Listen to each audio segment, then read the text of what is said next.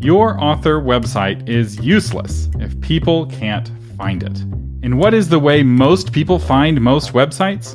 Google. And if not Google, Bing. How can people learn about you and your books if they can't visit your website? And how can they visit your website if they can't find it? This is why ranking on Google is so important for authors.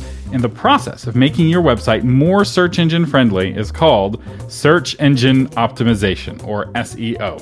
And SEO is exactly what we're going to talk about in this episode of Novel Marketing, the longest running book marketing podcast in the world. This is the show for writers who want to build their platform, sell more books, and change the world with writing worth talking about. I'm your host, the Vulcan of book marketing, Thomas Umstattd Jr., and today we are joined by someone who's been doing SEO for over a decade. He's a DMA certified search engine optimizer and is the CEO of Fistbump Media. Dan King, welcome to the Novel Marketing Podcast. Thank you very much, and uh, happy to be here. So, how does Google rank websites? That's the million dollar question, right?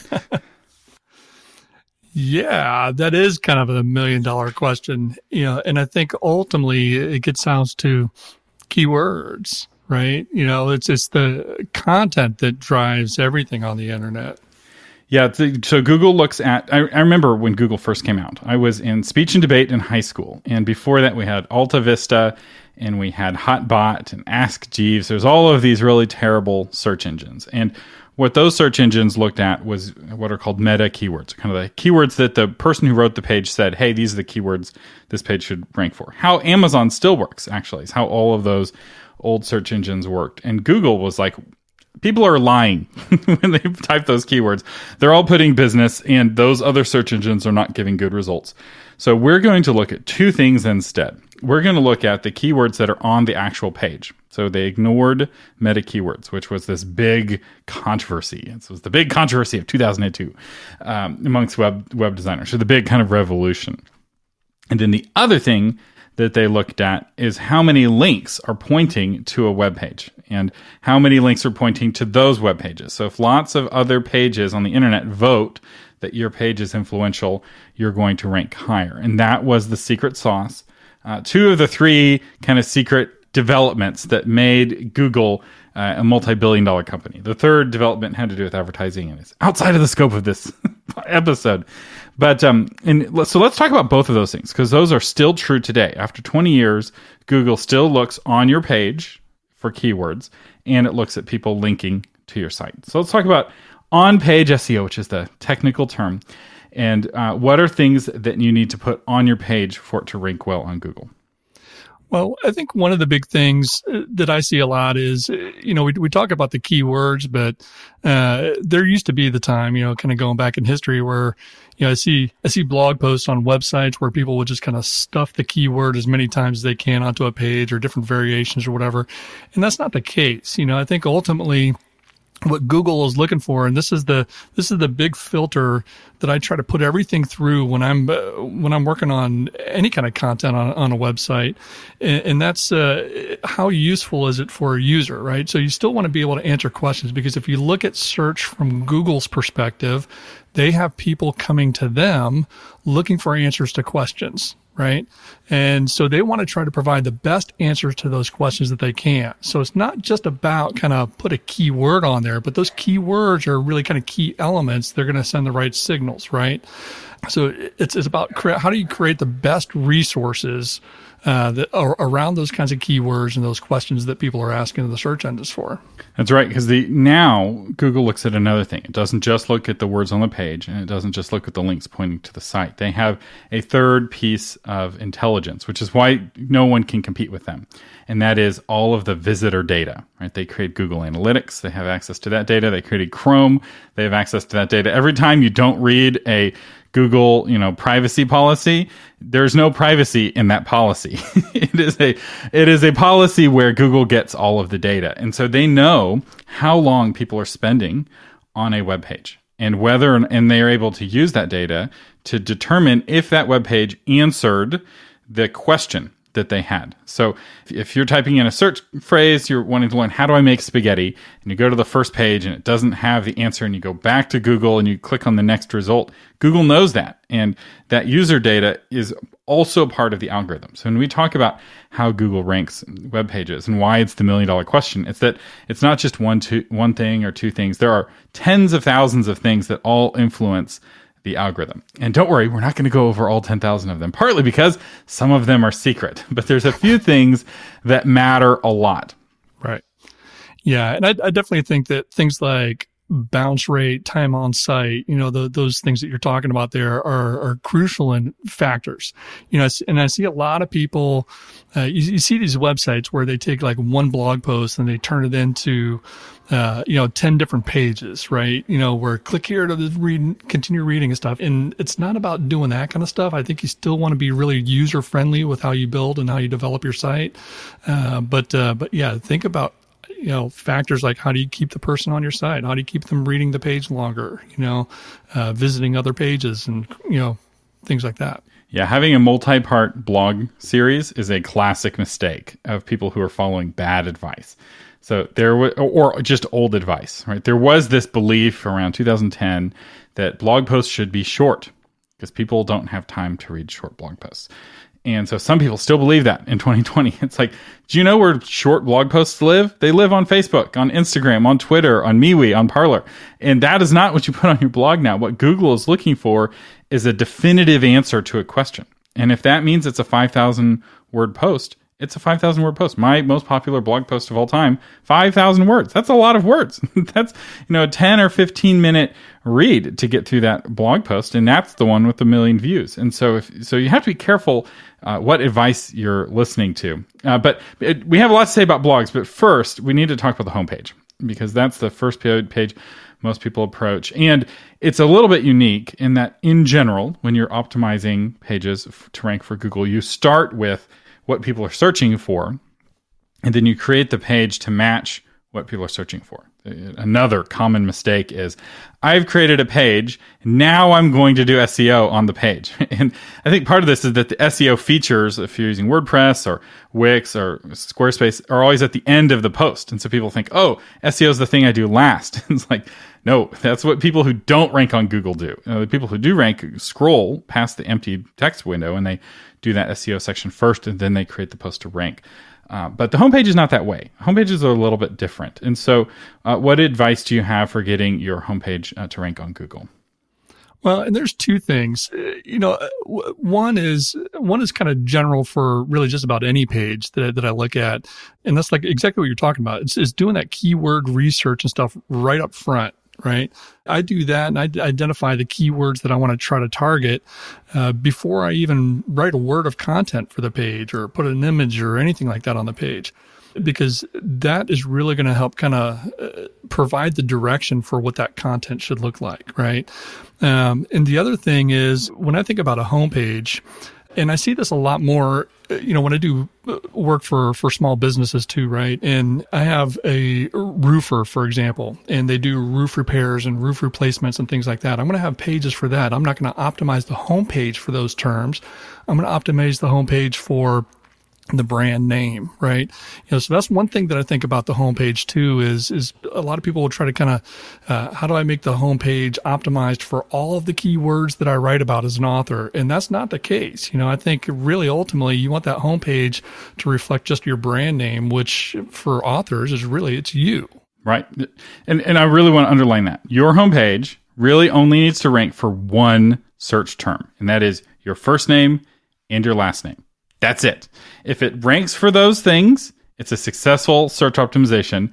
And if it doesn't rank for those things, it's a failed search engine optimization. And I see a lot of authors whose homepages don't rank for their name, but their about page does. You're like, why would someone's homepage not rank for their name when their about page does? And it's because they wrote their homepage in first person and their name doesn't exist anywhere on their homepage except for maybe in a graphic that Google doesn't read. And they're like, welcome to my website. It's like, no, take that letter off. Nobody reads it. You need to have your own name on your website. And I will say, another reason sometimes people want to go to your website to make sure they're spelling your name right and they're going to copy and paste it into something else so for them too have your your own name on your homepage And the about page too, it's it's not bad to rank for your name. And if you do a really good job optimizing for your name, what Google will give visitors is not just the homepage, but it will also give them several pages underneath that. So it'll show the about page and the books page as well. But uh, yeah, you want to have if your name is John Smith, don't say welcome to my website. You want to have John Smith is an author who writes, you know, dragon books or or whatever your name is. So let's quickly go to the about page. About page is very similar to the homepage, and it's a lot easier. And really, my main tip here is again, the goal is to rank for your name, and maybe also the word bio. Uh, sometimes I'll be doing, I'll be interviewing an author. I'm doing some research and wanting to get to their about page quickly. What I recommend is that you have a short bio on your homepage. That's a sentence or two, and then there's like a read more link or you know more info, and then they click that, and then it takes them to the full about page where that you know it's got your long extended where you went to college bio that can be used for people doing research about you. Yeah, exactly. You know, and one thing I think too is it's it's important not to have multiple pages on your website all ranking for the same exact term right?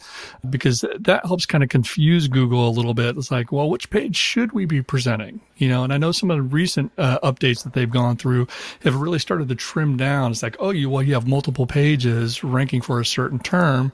You know, well, we need to pick one which we think is best, right? And what you want to do is make sure that you're defining which one you think is best. You know, so it's it's a, you know, maybe there is the variation of your name bio, you know, that you're really going to target for uh, your your about page or whatever too. But it, I think it's even okay sometimes to have pages that you you don't necessarily want to have ranked for anything.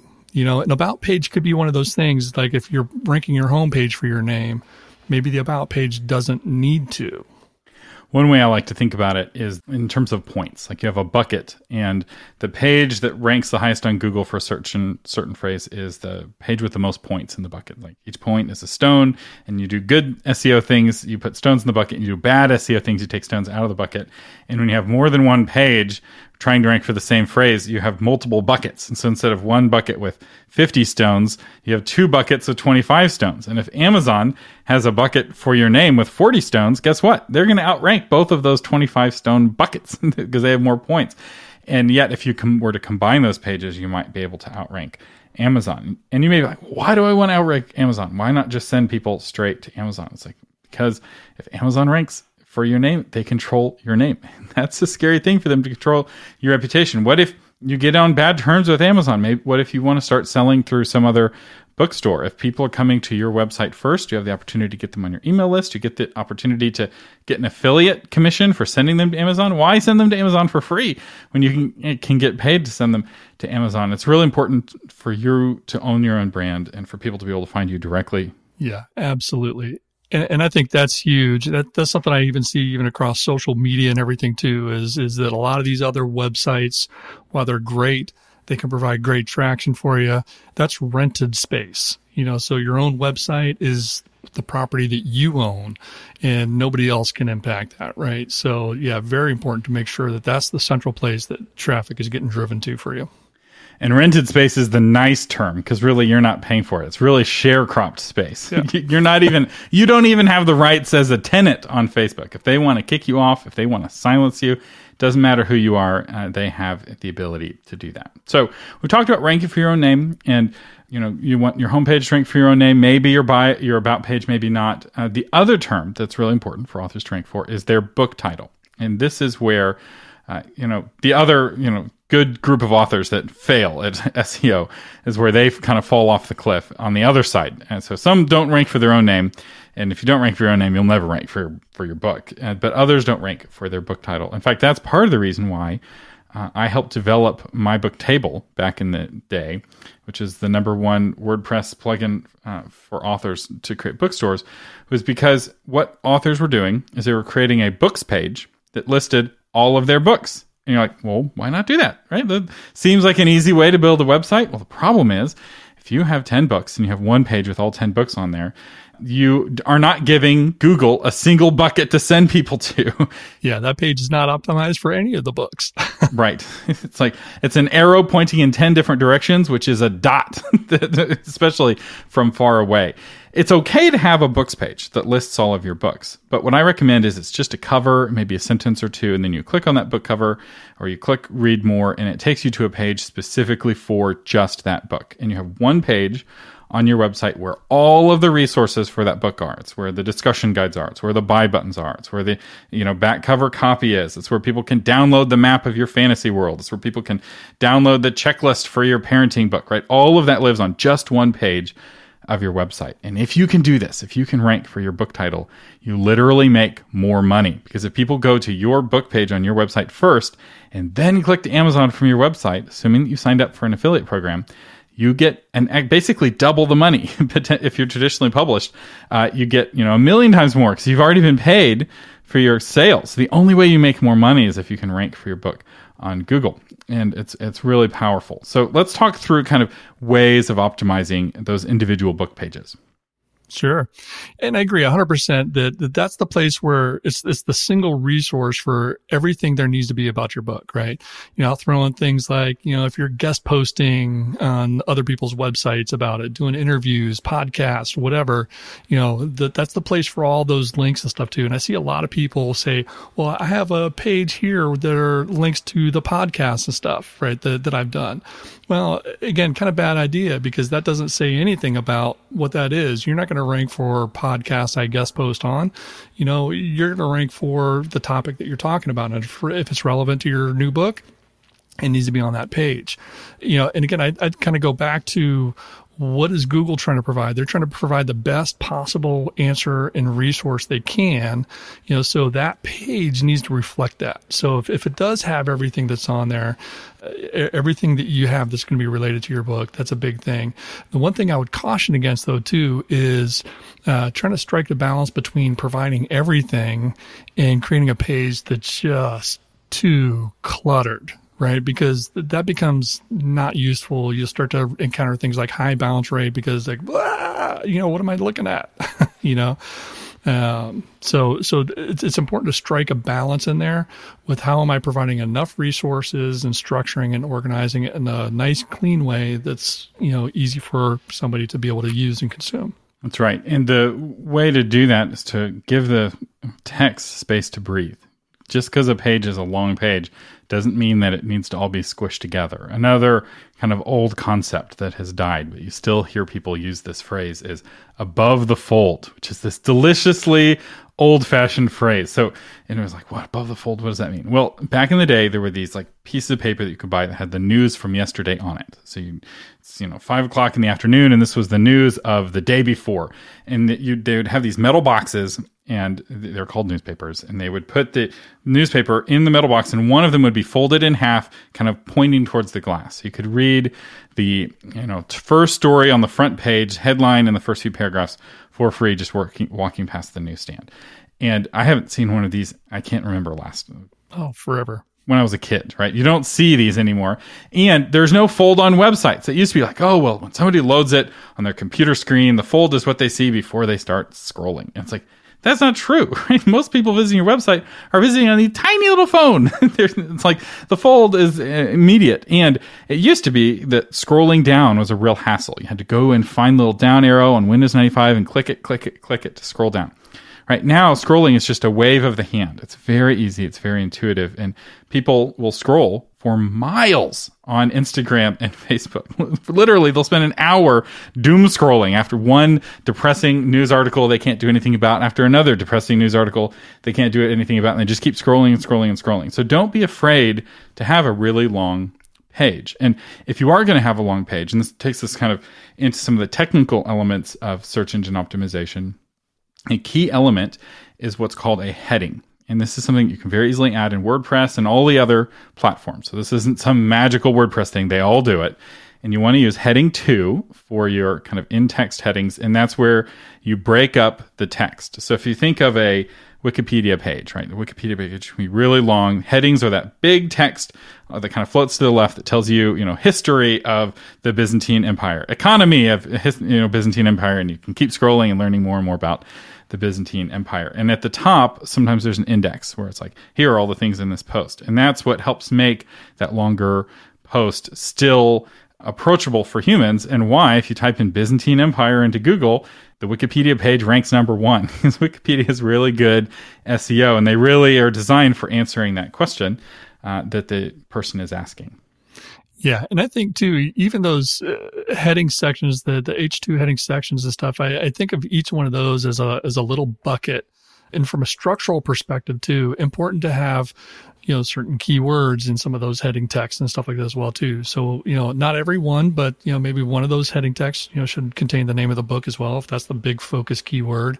You know if there are other sections as to try try not to be too generic you know. I mean if you're writing about you know world war ii history or something like that you know maybe use world war ii history is is one of the you know one of the header text things or something you know.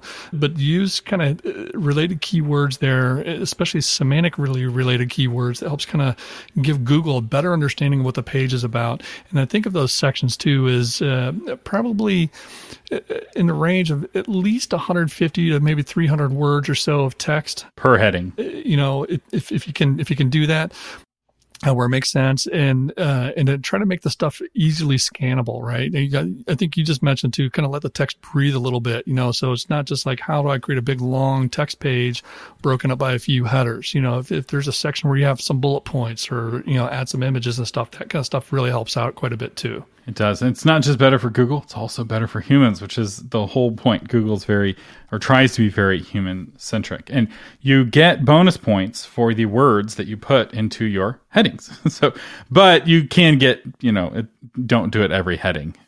So, if, you know, you're trying to rank for your book title, don't put your book title in every heading of your book page.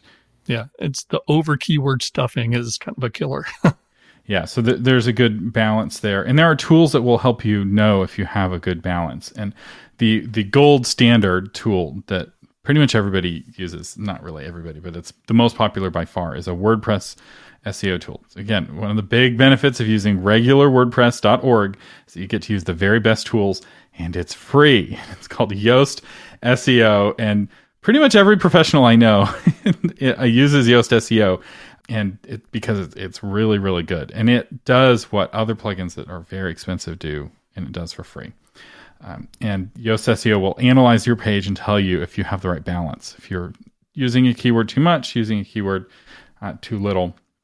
So we've talked about the homepage and about page we talked about the book pages.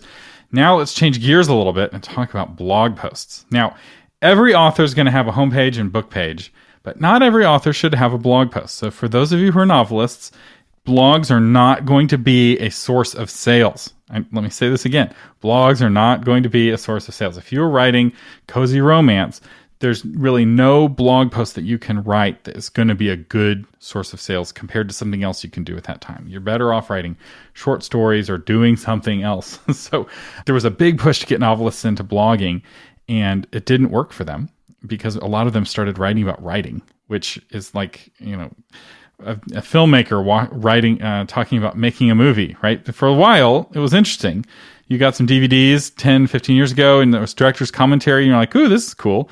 But after you watched one or two director's commentaries, you got bored because you don't care. You're not going to make a movie. And everybody's the same way with your writing advice on writing. they don't care uh, how you wrote your book. They just want to enjoy the story. There are blog posts that you can write for your existing fans, but they're not going to help drive sales. Uh, so the one thing I would say if you're a novelist that you can blog about, if you want to have a blog and you don't need to have one, is a blog where you answer reader questions. If you get the same question over and over again, and not like the I don't know what question to ask you, so I'm going to ask you where your ideas come from question, but like why did Sarah have to die? Right? If you get a somebody's emailing you that every week, because Sarah is a beloved character and she died in book two. Then write a blog post saying why Sarah had to die, and then you can just redirect everyone to that one good answer to the question. And, you know, people may be typing that into Google. Why did Sarah have to die in John Smith's book? And then they get your result and they go to the page. It'll make them a deeper fan, maybe get them on your email list, but it won't directly lead to book sales. Now, nonfiction, it's a whole different game.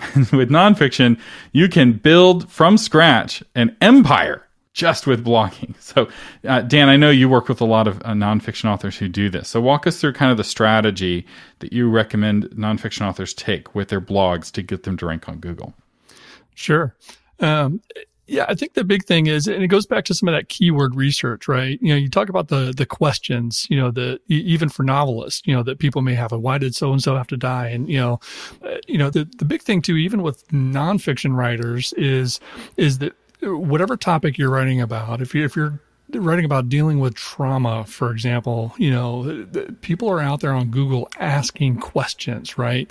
You know, uh, you know, how do how do I deal with you know depression after you know whatever event happened in my life? You know, people are asking questions like that on Google and there's ways to find those questions, you know. So I think, especially for a nonfiction writer, one of the keys is is is getting in some of that keyword research up front to find the questions that people are actually asking Google do a little bit of research yourself to see what other pages may be ranking for those questions and stuff like that already. And then when you're creating the blog post, you know, how do you create the best resource that answers that question, right? And it's not about like copy everybody else, but it's about how to, how, you know, l- let me take the filter of my knowledge and experience and the things that I write about and stuff and my angle and everything, and I'll create a better resource because I want to have the best resource that Google looks at and goes, yes, this is where we want to send people when they ask this question. I want you all to hear what he said. He said, start with keyword research. This is the most common mistake. People write the post and then they try to do the, key, the keyword optimization, and that is backwards, backwards, backwards. You've got to start with the question before you write the answer. And if you were writing the answer and then trying to figure out what the question is, you're not going to have a successful blog. So, uh, so Dan, let's dive into how to do that. So, my favorite way, but this is kind of more of an advanced technique, is you are already interacting with your target audience and they are asking you questions, right? This is why I make it really easy for people to ask me questions on the podcast. You don't have to be a patron, you don't have to be a mastermind. Anybody can go to authormedia.com and ask a question because I want to know the questions that listeners are asking because all of our podcast episodes are also blog posts. And if you're asking that question, chances are other people are asking that question too. But what what about for the person who doesn't already have an audience? They already don't have that relationship where people feel comfortable coming to them and asking them a question. How would you recommend that they do their keyword research? Yeah. Yeah. I think those readers asking questions is that's absolutely huge, right? You know, and, and you can get the same thing out on social media and stuff too and use that as a resource to go out and kind of kind of crowdsource like, hey, what questions do you have about trauma or, you know, whatever, you know, whatever my topic is. But I, I'm kind of a, a data nerd, right? And and I think that's one of the awesome things about all of this is is there's so much data out there and available there's websites I think like uh, like Answer the Public, uh, where you can go in and, and type in some keywords and stuff, and and it'll produce uh, you know a list of all the questions that people are asking related to that topic and stuff. So you can kind of go through and say, hey, what are some of these top questions? What are ones that I can uh, pick an answer? I mean, spend five minutes on that website, and you probably have a list of your next twenty or twenty five blog posts, right? Uh, I also use tools like SEMrush, S E M Rush, right, and that can be a premium tool, and it'll have some cheaper and free plans and everything too as well. Uh, you know, it can get pretty expensive depending on how much you do, but uh, but it's a great tool for doing some of this keyword research and digging in and really just producing uh, lists of questions. And and one of the things I love about that is because then I can start to filter things like how often does this question get asked, right? So I can see the monthly key, you know, search volume for terms like that, uh, and even what the competitive density is out there. You know, so so I can identify some of the best opportunities to say, well, if I can answer this question, then I know I can actually drive X amount of traffic to my website every month. you know, uh, so there's some really great tools. So I, I want to zoom in on Answer the Public because this is a great free tool. It's very fun. And while you were talking, I typed in the phrase parenting a toddler because I was just curious. I, don't worry, I'm not starting a parenting blog, but if I were, this is a great uh, place to get ideas of the phrases people are already typing into Google. Right. So instead of trying to get people to type something into Google, you're like, what are people already typing into Google? How can I provide and answer to that. So I'm seeing things like parenting a toddler and a baby, and I'm like, oh, dude, tell me more. this is a phrase I'd love to see, you know, what people have, or parenting a toddler with ADHD. And it's like, oh, I'd never thought about that. It's like, And then I'm like, don't all toddlers have ADHD? like, do they any of them focus? Um, but you can dig deeper and deeper and start to see the sorts of specific questions because it's going to be very hard for you to rank for broad phrases. And, and we probably should have started with this. You're not going to write, rank for Byzantium, right? Wikipedia already ra- ranks for Byzantium, some broad ca- category. Parenting.com is going to rank for parenting. But you could rank for a really specific question that people are asking. And people, when they go to Google nowadays, they're asking really specific questions and they're typing in lots and lots of words. And when you hear people like Dan and I use the phrase keyword, we don't mean keyword as in like a single word. What we're meaning really is key phrase, which is a whole bunch of words altogether. So somebody types in, How do I parent a toddler and a baby? Right? They type in that whole question into Google. That's the quote keyword, unquote, that you're trying to rank for. So if you're wanting to get into blogging, I encourage you to spend some time on just exploring Answer the Public because this is a really great uh, free place to do it. And then what Dan was talking about on social media, good places, Facebook groups. You can look at the questions people are asking on Facebook groups and you can give a more complete answer. Somebody asks a question on Facebook, they tend to get lots of really short answers, most of which are really awful. And that's your opportunity to be like, hey, I just wrote a blog post for you. Here's the answer. And it's a long, complete answer to the question rather than little bits of information, some of which is true, some of which is untrue, and you're not sure which is which. Yeah. And I'll, and I'll add to, I think one of the big keys to that is not only going out and finding those questions, because there's a lot of questions there that kind of pique your interest, right? You know, the, the parenting toddlers and babies, you know, uh, but take that and then go do those searches so that you can see what other pages are ranking for because you want to kind of evaluate a little bit uh, you know why are these ones ranking on the first page of google for this answer right and, and then kind of go back to that whole idea how can i create a better resource so like for instance let's say you want to write a recipe and you want your recipe to rank on google one of the things that you'll find is that the recipes that rank best on Google are recipes that open with a story and information about the recipe, much to the chagrin of recipe searchers, right? People searching for recipes are just wanting the recipe. They are not wanting the life story of the person who wrote the recipe. But because Google is looking for longer, more substantive content, that longer post outranks the do this and make brownies, right? First, you're like, when I was a child, I made brownies with my grandmother, blah, blah, blah. And the reason why they do that is because it works. So instead of shaking your fist, like, Google, just give me the recipe. Instead, you, you can't change Google, but you can you dance to the way that the world is rather than trying to change the world. There are times to try to change the world, and there are times to try to accept uh, the world as it is. And wisdom is knowing which is which.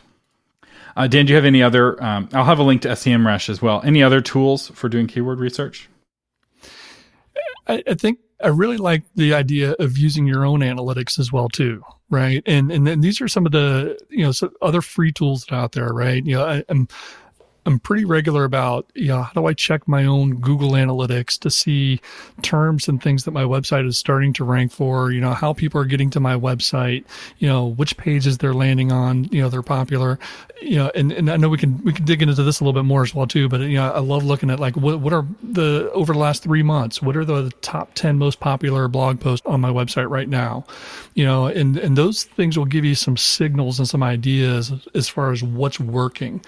Google has another great tool. Uh, used to be called Webmaster Tools. It's called uh, Google Search Console now, and that's a fantastic tool for really kind of digging in even more and understanding the, the search data related to your website because it'll give you a list of the terms that you're actually ranking for, where you're ranking on page one or page ten, and it lets you know how much traffic you're getting, you know what the click through rate is, you know things things like that, which is really valuable to again kind of uncover some of those kind of key keywords that you might be right on the edge for. Because I also like to look for things, uh, if you're looking to really get ranked for something, what are some of the terms that you find like in Google Search Console that you're ranking on page two and three for because you're up there?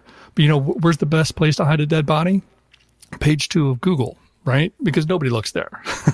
you know and and one really solid strategy is to take an old blog post that's ranking on page 2 of Google and expand it refresh it, go and rework it to make it be better.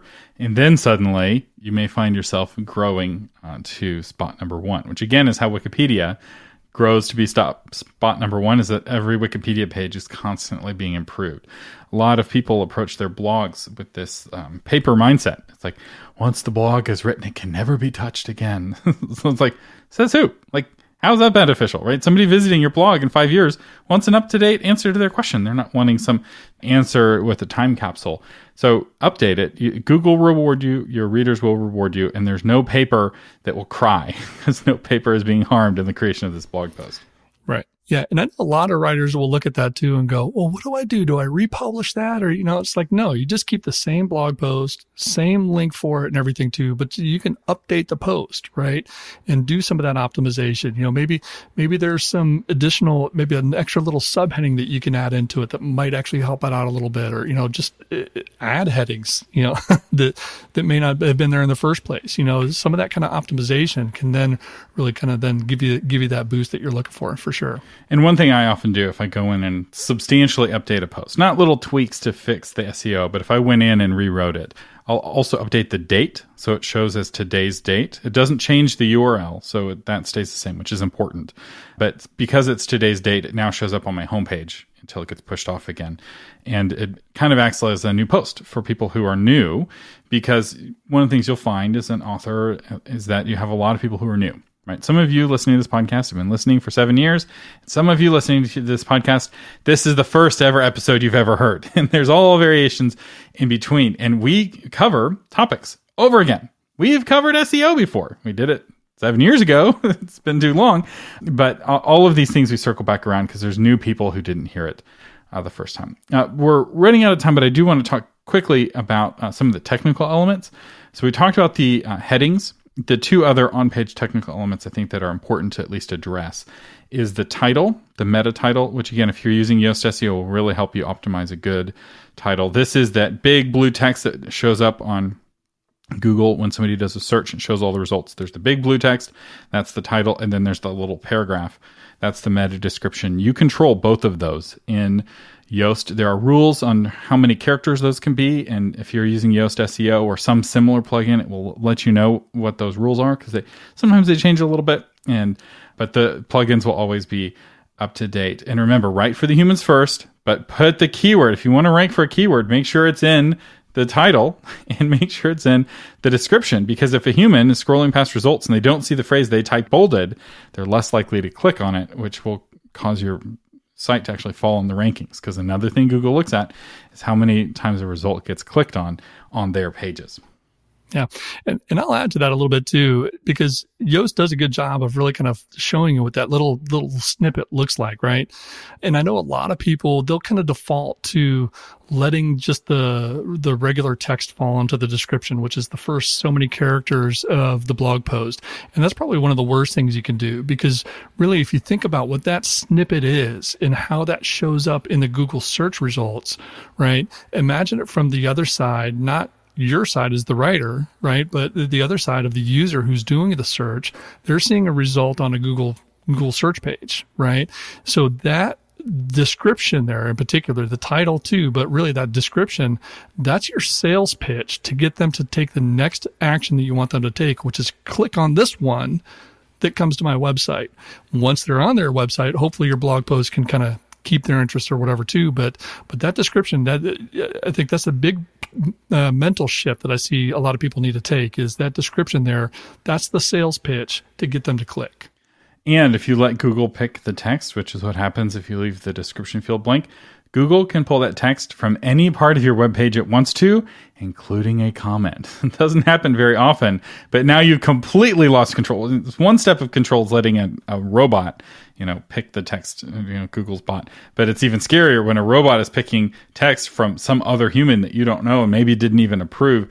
That can be really, really bad. So uh, hopefully this gives you an idea of some on-page elements. The kind of quick summary is use Yoast and um, do your research ahead of time. If you just do those two things for, for each page, you're going to see such better results. If, if you know ahead of time what that keyword is that you're going to rank for, and you start with the question and then write the answer. This doesn't seem complicated, and yet, at least for most authors that I've worked with, they write the answer first and then try to find the question. So, real quick though, let's talk about off page SEO. This is that other part of SEO, which is the internet voting on your website and saying this is a good website. Because there are a lot of bad websites in the world and there's a lot of nonsense in the world. And the way that Google sorts, there's a lot of things that influences it. But one of the things that it looks at is other websites linking to your website. So, Dan, tell us a little bit about kind of link building. How do you go about it? Yeah, so there's a lot of ways we could do that, right? And there's uh, there are different kinds of tactics that I would use in different situations, you know, depending on a you know small business looking for local SEO or whatever too. But but really, what it gets down to is is when you're creating links, especially for writers, uh, one of the big things, and I think the easiest ways to to deal with this is is things like guest post, right? Is uh, is go do the guest post. Uh, you know, put yourself out there to as an author interview for uh, for other bloggers and stuff to to talk to you about you know your book and the history there. You know, don't hesitate to to do YouTube things and you know podcast and and all that stuff because every single one of those links can provide some really good high value stuff. And I also like to I like to try to bucket things too because I know the Google algorithms kind of love to see some of the variety, right? You know, a lot of blogs from a Google Google authority perspective. I'm doing the air quotes here, right? It, you know, a lot of blogs maybe a little bit lower authority, right? And then there's bigger websites. You know, the uh, the big you know news websites are going to be very high authority you know at least from you know overall perspective and stuff right? Uh, the, with how they rank rank things. You know so if you can even look for ways to get yourself out there not only to do guest posts on other people's blogs but write for other websites like online magazines and things like that. You know there's uh, i know i work with a lot of christian writers and stuff you know so you know things like Patheos and crosswalk and stuff like that too are, are big bigger higher authority websites. Uh, but if you can get a variety variety of different types of links uh, that do that kind of pointing back, that's uh, that's really ideal because it sends a lot of the really right signals. That's right. This is one way where the mainstream media actually influences what the search results pages show, because Google uh, causes a link from a New York Times or uh, New York Post article to be worth worth maybe a thousand article links from bloggers so when we were talking about writing guest blog posts, that's good. But writing an op-ed for the New York Times or uh, writing an op-ed for your local newspaper, uh, which you may be surprised is very easy depending on your topic, and especially you know especially if you're willing to go through the the correct process and you're sending the queries and you're pitching them correctly. Um, that link can be incredibly valuable. And uh, one thing you said really quickly, I want to underline: guesting on a podcast almost always leads to a link back to your website, right? If you go to authormedia.com and you pull up the blog post for this episode, what are you going to find? You're going to find a link to Fist Bump Media because every time I have a guest on, I link back to their website. And this isn't some special thing that happens on this podcast. It's something that happens on pretty much every podcast. And so one of the advantages of writing guest posts and being a guest on podcasts is not just – reaching that audience, but that forever after it increases the authority of your website. And over time, if you keep doing it, that authority builds and builds and builds until it becomes a lot easier for your new posts to rank because you've built that authority. So, before we go, one question I should ask is what are some things you've had to learn the hard way? What are some mistakes you've made in SEO uh, that you want to help our listeners not make? I think one of the biggest mistakes that I've made is is really the the mindset of the SEO is a one time event right? Uh, you know, I, I, think working with the the search engines and you know trying to figure out what works, it's an ongoing process. I think it's a it's a constant process of testing things, uh, continual improvement stuff, right? And that's why I recommend things like go back and, and look at your top ten blog posts, you know, uh, over the last three months, you know, for from a track traffic perspective, you know, how can you optimize those to to get better rankings on them and stuff, and and drive even more traffic, uh, but uh, but yeah, to have this idea that uh, SEO is is the thing that you do. Oh, I installed the Yoast plugin, so my SEO is good. No, it's it's not a one time event. It's not a it's not a thing that you just do to a blog post. You know, it's it's really kind of thinking about uh, how am I going to to to build the brand really? You know, and as as a writer, that brand is you, right? And I think kind of piggybacking on that too. You know, when I started as a blogger, you know, I was I was writing about all kinds of things, but I, I really kind of lacked focus, you know, and, and for me, uh, with my, with my personal writing, you know, I started zeroing in on, on uh, dealing with issues like global poverty and stuff too. And when I started getting that kind of focus, uh, that's one thing that really helped the search engines understand what I was really about. And those are things that I would start to rank for. I was listening to one of uh, the, the novel marketing podcasts not too long ago talking about the tagline, right? Having like an author tagline. And, and one thing I love about that is, is, is that it does, it helps you kind of drive what that focus is in helping understand what you're about, because that's what the, the search engines want to try to figure out. If you send out a confusing message and you're just trying to rank for all the keywords, that's not going to work. But if you, if you bring in focus, uh, and, and direction and just be very intentional and, and kind of nurture it, like the the the growing toddler that it is, you know, your website, um, it, you know, you know, you'll reap some nice rewards, but you have to be very intentional and have that focus. It's very well said because you're to rank on Google. Google has to see you as the number one resource in the whole world on that topic, and that requires a great deal of focus, right? You're not going to be the number one resource in the world for every topic, but you can be the number one resource in the world for a topic. And so going through that branding process, that focusing process uh, is really painful because it means saying no a lot. But the but the reward for saying no to all those things that you're not is that you have a very clear answer for what you are. So that's a, a great place to end it. Dan, where can people find out more about you? At fistbumpmedia.com. And, uh, and I was thinking I have a, uh, have a resource too, uh, just a, just a simple page that has, I think, several resources, uh, that we've used, uh, to, to provide for uh, writers that we work with that help kind of hammer down some of this SEO stuff and help make sense of it. So that's not so technical and confusing and stuff too. So I'll make sure, you know, we, we share that with you there in the show notes and everything as well too. But, uh, uh, fistbumpmedia.com is where we're at. All right, Dan King, thank you so much for joining us today on the Novel Marketing Podcast. Our sponsor today is the Seven Secrets of Amazing Author Websites course. If you're wanting help building an author website, in this course, I walk you through the process step by step. I cannot tell you how many authors have built their own website after taking this course. Uh, many who thought they never could do it. And the best part is the Seven Secrets of Amazing Author Websites course is absolutely free. You can get it uh, for free. It is the one free course that we offer here at Author Media, and you can find out more at authormedia.com. Just go to courses, and it's the free one, or we will have a link in the show notes. Our featured patron today is C.L.R. Peterson, author of Lucia's Renaissance. Heresy is fatal in late Renaissance Italy, so only a suicidal zealot would so much as whisper the name of Martin Luther. After Luther's ideas ignite a young girl's faith, she must choose abandon her beliefs or risk her life in the turbulent world of late 16th century Italy. And thank you, CLR Peterson, for being a patron of the podcast, helping support the show, helping keep these episodes coming every week. I really, really appreciate it. And I appreciate everyone else who supports the podcast. Uh, if you can't afford to become a patron, but you still want to help the show, you can just leave a review on Apple Podcasts, Podchaser, or Audible.